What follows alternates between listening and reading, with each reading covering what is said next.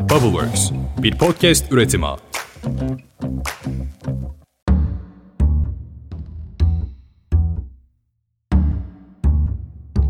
Merhabalar, Masal Matitas'a hoş geldiniz. Ben Candan. Ben Gökçen. Bugün çok değerli bir konuğumuz var aramızda. Arbil Çelen Yüce bizlerle. Arbil hoş geldin. Hoş bulduk. Nasılsın? Şenlikle geldim. Şenlikle sürecek bir sohbet için heyecanlıyım. Evet bizi de gelir gelmez havalara uçurdun, neşelendirdin cebinde getirdiklerinle. Ben şeyden başlamak istiyorum. Geçtiğimiz hafta senin bir masal anlatına katıldım. Kurtlarla Koşanlara adlı. Aslında onu kurtlarla dans edenlere diye, Kurtlarla dans edenlere. edenlere diye açıyorum. Katıldığım anlatımda gerçekten çok ilham vericiydi benim için. Çünkü hem bir yandan bir bilgelik var orada, hem kikirdeme var. Hiç kimse yerinde durmuyor. Herkes böyle sadece hani masal anlatan ve dinleyen olarak değil ama hep beraber böyle cümbür cemaat yan yana yolculuğa çıkmışız gibi bir anlatıydı. Senin kitabından da, okuduğumuz röportajlarından, çalışmalarından da yolda olmayı çok sevdiğini anlıyoruz. Zaten biraz önce de konuştuk. Hani Bodrum'dasın, İstanbul'dasın, hep yoldasın. Bu hafta sonu Adana'dayım. Yolda olma hali aslında ayağını basıp da tozlanan ayakla alakalı değil. Bir sürü yerden senin için açılan bir böyle satıh yol ve aslında yol duruyor. Hatta son dönemde masalda sürekli söylediğim bir şey var. Tekerleme oldu. Bir masalın içinde yazmıştım. Sonra çok sevdim. Sürekli zihnimde böyle tekrar eder oldu. Zaten masalın en tatlı tarafı tekrar halindeki idrakte derinleştirmesi. Tekrar pekiştiriyor diye düşünüyoruz ama aslında derinleştiriyor. Derinleştiği yerde böyle kılcal kökler gibi daha çok hikaye yol alıyor. Mesela oğlum İstanbul'da alan tutuyor olacak. Babam ve annem Adana'dalar. İşte Ayşe Tolga deprem bölgesinde. Ben bir yerdeyim. Yol öyle bir açılıyor ki su olsam nereye akarım? Ve aslında iç ses işte o ritim kendi şarkın. Nerede o ritmi daha sağlıklı, daha bütünleyici olarak duyurursunu sana getiriyor. Şeyi merak ediyoruz bir de hani Levent Kırca birlikte oyunlarda yaptınız. Ay, işte Nüket Duru'ya ustam. vokalistlik yaptığını e, Eyvallah, biliyorum. evet, hani evet. hep sahnedesin. Evet. Hep farklı şekillerde de yer alıyorsun. Bu yolların içerisinde yolun nasıl anlatıcılıkla kesişti? O hikaye nasıl başlıyor? Ya aslında o bütün bunlardan önce başlıyor. Benim iki tane erkek kardeşim var. Ve annem yüksek okul, o zaman yüksek okul deniyor. Geceleri öğretmenlik yapıyor. Babam memur. Annem babamdan çok kazanıyor o zaman. Çok önemli. Bu detayı çok seviyorum. Ve iki çocuğu evde bırakıyor bakıcıyla. Annemin dediği şu hani Nuna deyip başlıyorum sonra da susmuyorum. Ve küçük erkek kardeşimi kırmızı böyle zincirleri olan derisi kırmızı yapay deri muhtemelen. Onun içine bakıcı koyardı çok iyi hatırlıyorum. Ben bir buçuk yaşımı hatırlıyorum. Dolayısıyla zaten hani hatırlama hali özellikle hikayeleştirmek için seçmeye dair bir sorumluluk veriyor. Anlatıcılık aslında hep vardı ama üniversiteye girdiğim dönem için tiyatro düşünülmüştü benim adıma ama ben Anadolu Lisesi'nde okudum ve çizim yapıyordum. Dediler ki mimar olsun bari. Hani geleceğini garantiye alsın. Ah şu anda bir sürü mimar işsiz ben yoldayım. Çünkü bir sürü mimar kalpten mimar değil. Yani her ne yapıyorsak aslında bizim hediyemizi katarak yapabildiğimiz her neyse onunla ben açıkçası rızksız kalabilme ihtimalimiz olduğunu düşünmüyorum. Tabii ki bunu neyle kıyasladığımıza da bağlı. Evet doğru. Seninle de ilk defa yüz yüze gelme şansımız oldu şu an ve çok mutluyum gerçekten. Yani Candan seni hayatıma kattı ve ondan beri sürekli paylaşımlarına, işte yazdıklarına, katıldığın etkinliklere bakıyorum. Bir süredir benim hayatımdasın aslında. Ve ilk hissiyatım ruhsal ve spiritüel bir yolculukta hani kendimi akışına bırakabileceğim, güvenle bırakabileceğim bir kılavuz kaptan olabileceğin yönündeydi. Ve şey çok ilgimi çekti. Katıldığım bir etkinlikte kelebeğin en büyük dönüşümü geçirdiği yer kozanın karanlığıdır diyorsun. Hani o kelebek koza ilişkisinde hep ben onu okurken bir yerde ve karşıma çıktığında ikinci bir anne rahmine giriş gibi bir dönüşüm oradaki. Ve karanlıkta kalmanın kendisi de zor. Bu dönüşüme cesaret etmek de zor. Ama bir şekilde kılavuz kaptanlarla hayatımızda işte terapistler, bu alanda çalışanlar, şifacılar hepsiyle bu kısmı bir tık daha rahat atlatabiliyoruz sanki. Ve Senem'le olan bölümümüzde de karanlıkta Evet. kalmak üzerine konuşmuştuk oldukça. Çok değerli ve zor. Özellikle şimdi. Evet. Bir yandan da kitabında da ışığı hatırlayanlar kozadan kanatlarıyla çıkar diyorsun. Yani bunu Candan'la gerçekten üzerine düşündük. Ve dedik ki bunu birlikte mutlaka konuşmalıyız. Bir yandan hani bu konuşmamızda da kendi sayfanda da hatırlatıcı reminder olarak bahsediyorsun. Biz neyi unutuyoruz da bir hatırlatıcılar eşliğinde bazen o kozaya dönmekle bunu tekrardan hayatımıza alıyoruz.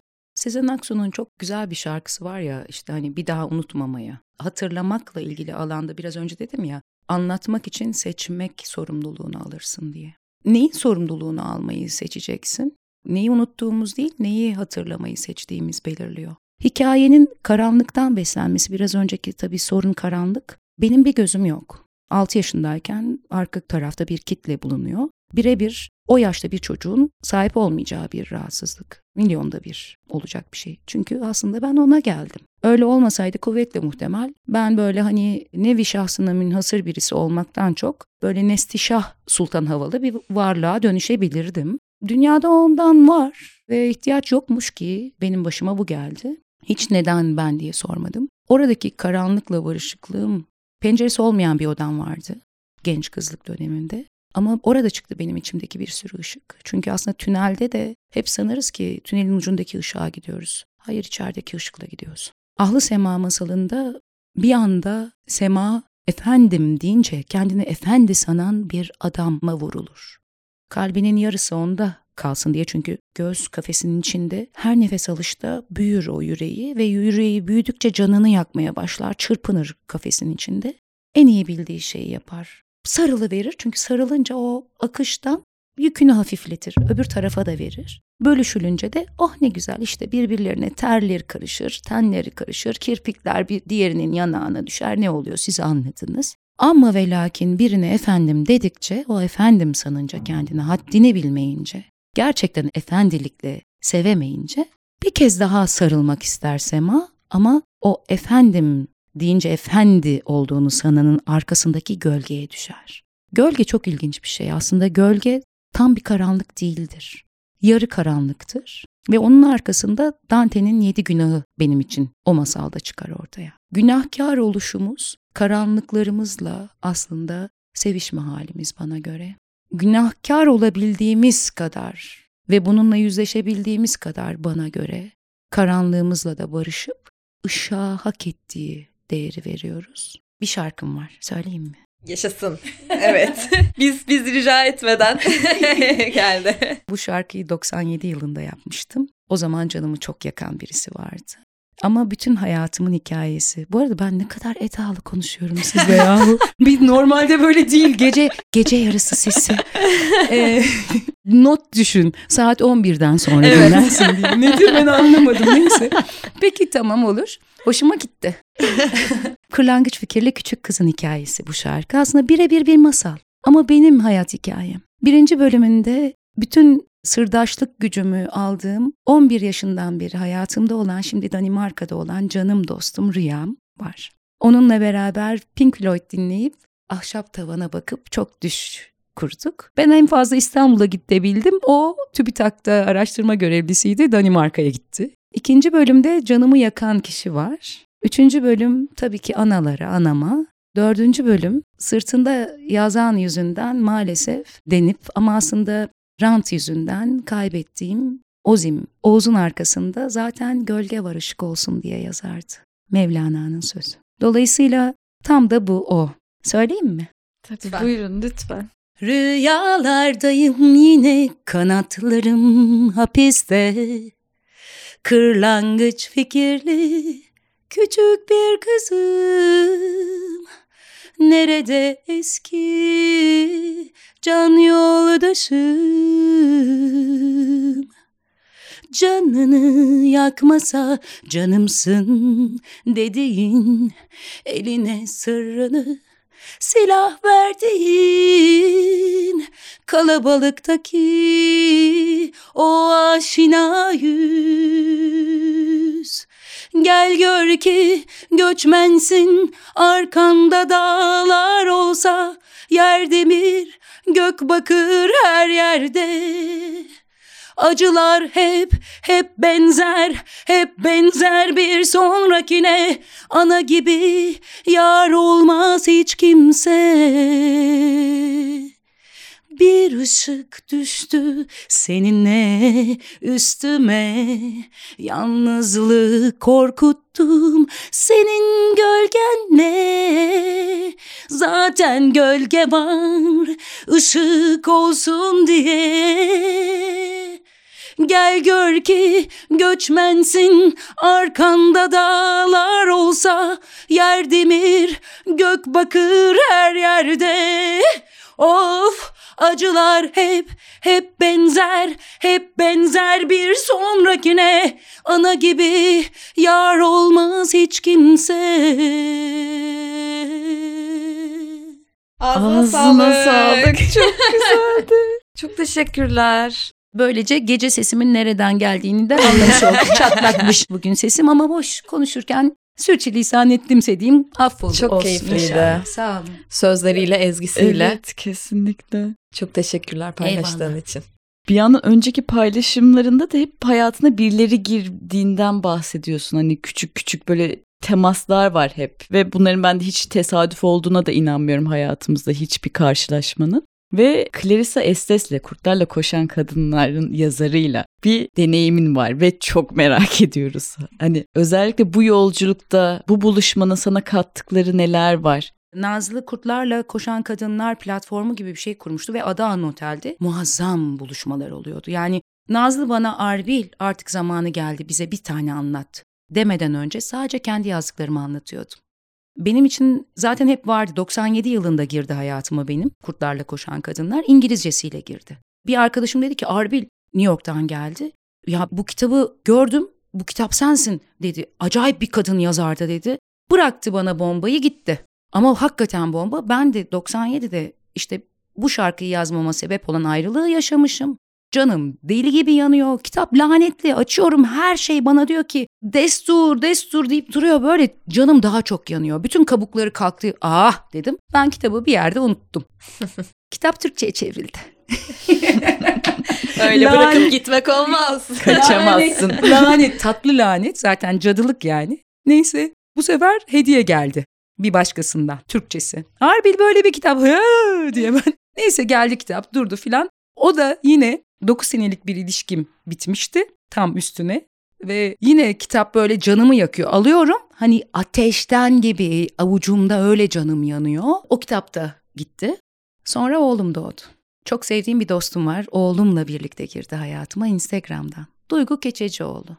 Benim bacım, hakiki bacım yani. Ruh ailemden çok kıymetlim. Duygu, Arbil dedi bu kitap sende olmalı. O arada bakmıştım Estes'in eğitimlerine. Ciddi de bir para ve benim gitmek istediğim dolu Art as a Sacred Act diye bir çalışması var. Ben de sanatın herkes için olabilirliği için çalışıyorum. Bu da öyle bir çalışma. Acaba yöntemlerim doğru mu? Bir de niyetim şu. Nasıl alan tutuyor da dokunulabilir olurken işte çözülmüyor, yüklenmiyor, yok olmuyor. Yok oluyormuş. Ben onu gördüm. Bunu kabulde orada olduğunu. Çok büyük, çok çok özel bir kadın. Eseyi yazdım bana bir geri dönüş olmadı. Duygu beni yemeğe götürdü 3 Ağustos. 3 Ağustos'ta kadehlerimizi kaldırdık, fotoğraf çektik. Yine Instagram. Ben paylaştım fotoğrafı. O dakika bana eseyime geri dönüş olmuş. İki gün içinde kabul ederseniz dahil olabilirsiniz alana diye. Bu sefer de can dostum yine kız kardeşlerimden Çiğdem girdi. Ben göze alamadım.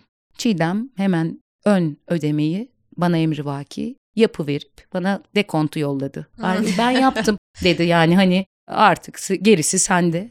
Dedim ki nasıl alacağım ben? Benim ne malım var ne mülküm var. Amerika bu. Amerika bana 10 senelik vize verdi. İki hafta içinde her şey halloldu. Giderken yolda iki tane el arasında bir kapı çizdim. Estes'le buluşulacak. Oturduk. Estes geldi. Kafasında kocaman güller, beyaz saçlar, işte uzun etekler, şallarını savura savura. Geniş kalçalı böyle oh tam bir kelebek kadın tahtına çıktı oturdu böyle hafif yüksekte bir yerde ama aslında hani taht değil ama layık zaten. Ve bir tane nonası var nona benim böyle hani burun hizama geliyor ama o tam bir doorkeeper, kapı tutucu. Şöyle bir duruyor zaten geçemiyorsun ama lazım. Çok tatlı böyle bir tekerlemesi var onun her gün, her çalışmadan sonra yaptığı. Ama dedi önce dedi size bir şey söyleyeceğim dedi. Şimdi bu geceye dedi rüyaya yatacaksınız. Ben Çok yatarım bu arada. Rüyaya yatarken dedi işte bir tane masal anlatacağım size. Bir tane kız var komutan geliyor işte onu kovalıyor kız kaçıyor sarayın alt taraflarında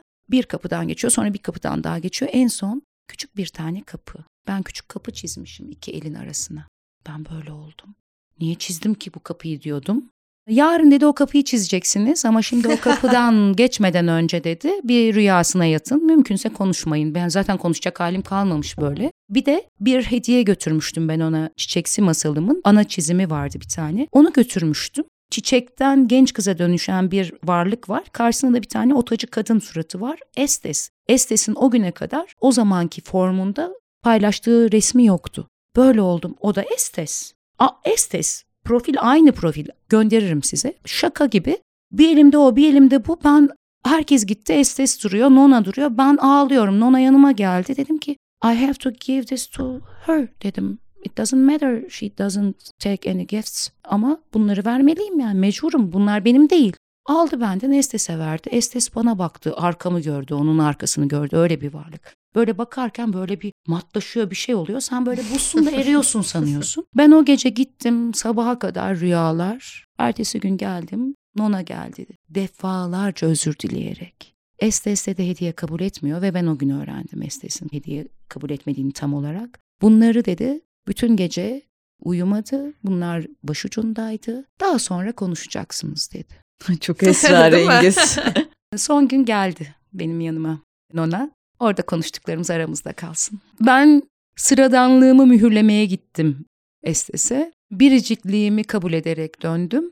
Ve herkese biriciksin dediğimde kendi biricikliğimden şimdi köklenip diyorum. O yüzden benimle alana gelenlerin aslında hani sihir hissi oradan kendi biriciklikleriyle onlara inanan bir yerden, görüldükleri yerden, kavuştuklarından. Çok kıymetli bir deneyim. Tüyler diken diken. evet. ben şeyden devam edeceğim o zaman. Estes'ten de konuşmuşken. Demeter ve Persephone'nin hmm. hikayesine bir arkadaşımdan dinledim ben.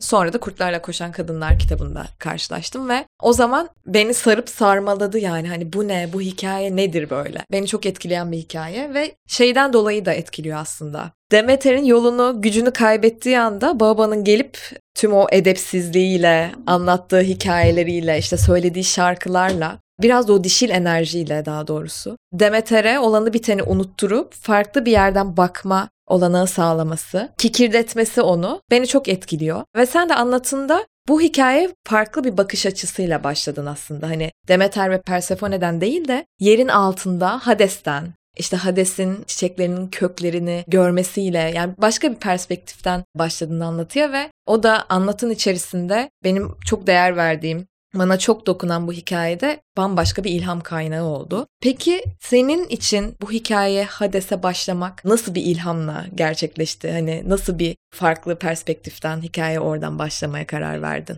Mesela bir daha eğer denk gelirse başka bir Demeter Persefone duyacaksın. Hı hı. Bende sabit olan tek şey duygu. Hani duyguda olabilmek ama duygunun ne olduğuyla alakalı bir adres veremem. Ondan öncesinde de ben Hades'le çok net ilişkideyim. Çünkü hayatıma çektiğim adamlar sadık, dışarıdan tehlikeli görünen yani çok uzun bir nişanlılığım oldu. Şimdi eşim de mesela böyle çok yakışıklı böyle bakınca hamileyken kadınların Nişantaşı'nda ağaç tarhlarına böyle çarpıp kaldıkları bir adam. Riskli bir adam bakınca ve yer altını çok güzel temsil edebilecek de özellikleri var. Çünkü aslında o kadar derin olan bir adamın dişili aslında daha sağlıklı olmaya muktedir. Çünkü dişili var. Hades benim için bütün o karanlığıyla çok özel bir sembol diyeyim. Bildiğim adamların pek çok özelliğini aktarmama, onları onurlandırmama, hatta anlatırken anlamama, anlayabildiğim yerden onlarla ve kendimle dolayısıyla daha zeki bir ilişki kurabilmek için alanla barışmama sebep oluyor. Hades'i tükaka yapan sistemin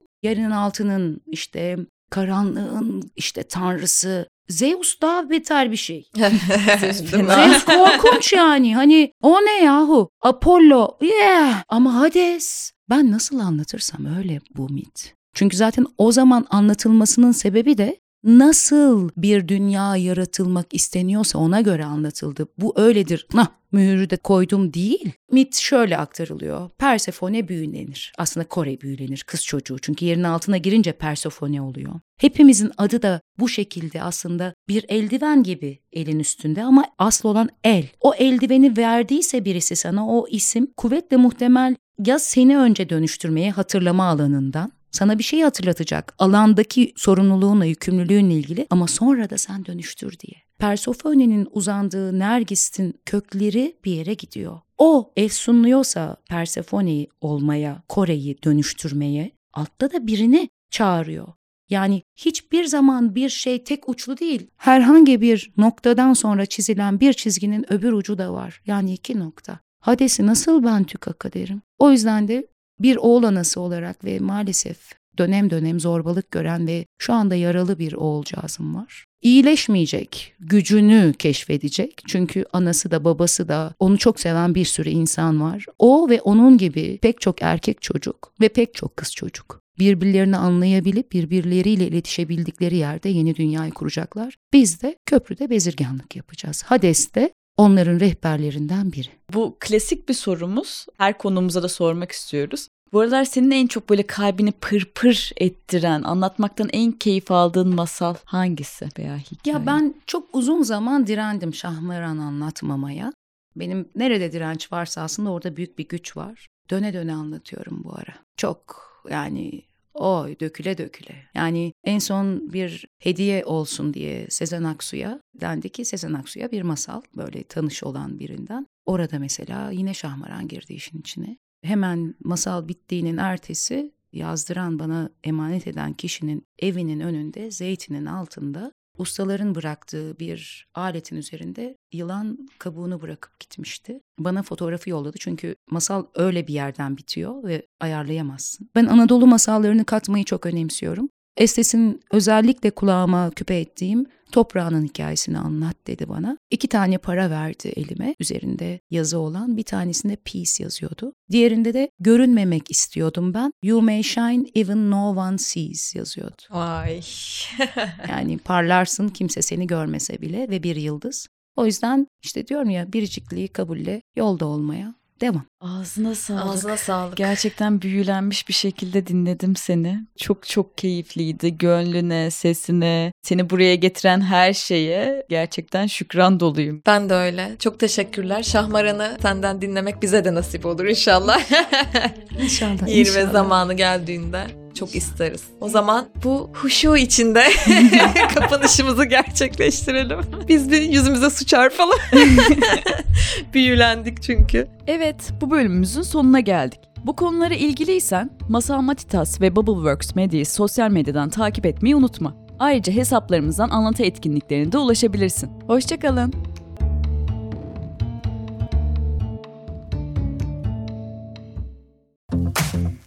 Bubbleworks, bir podcast üretimi.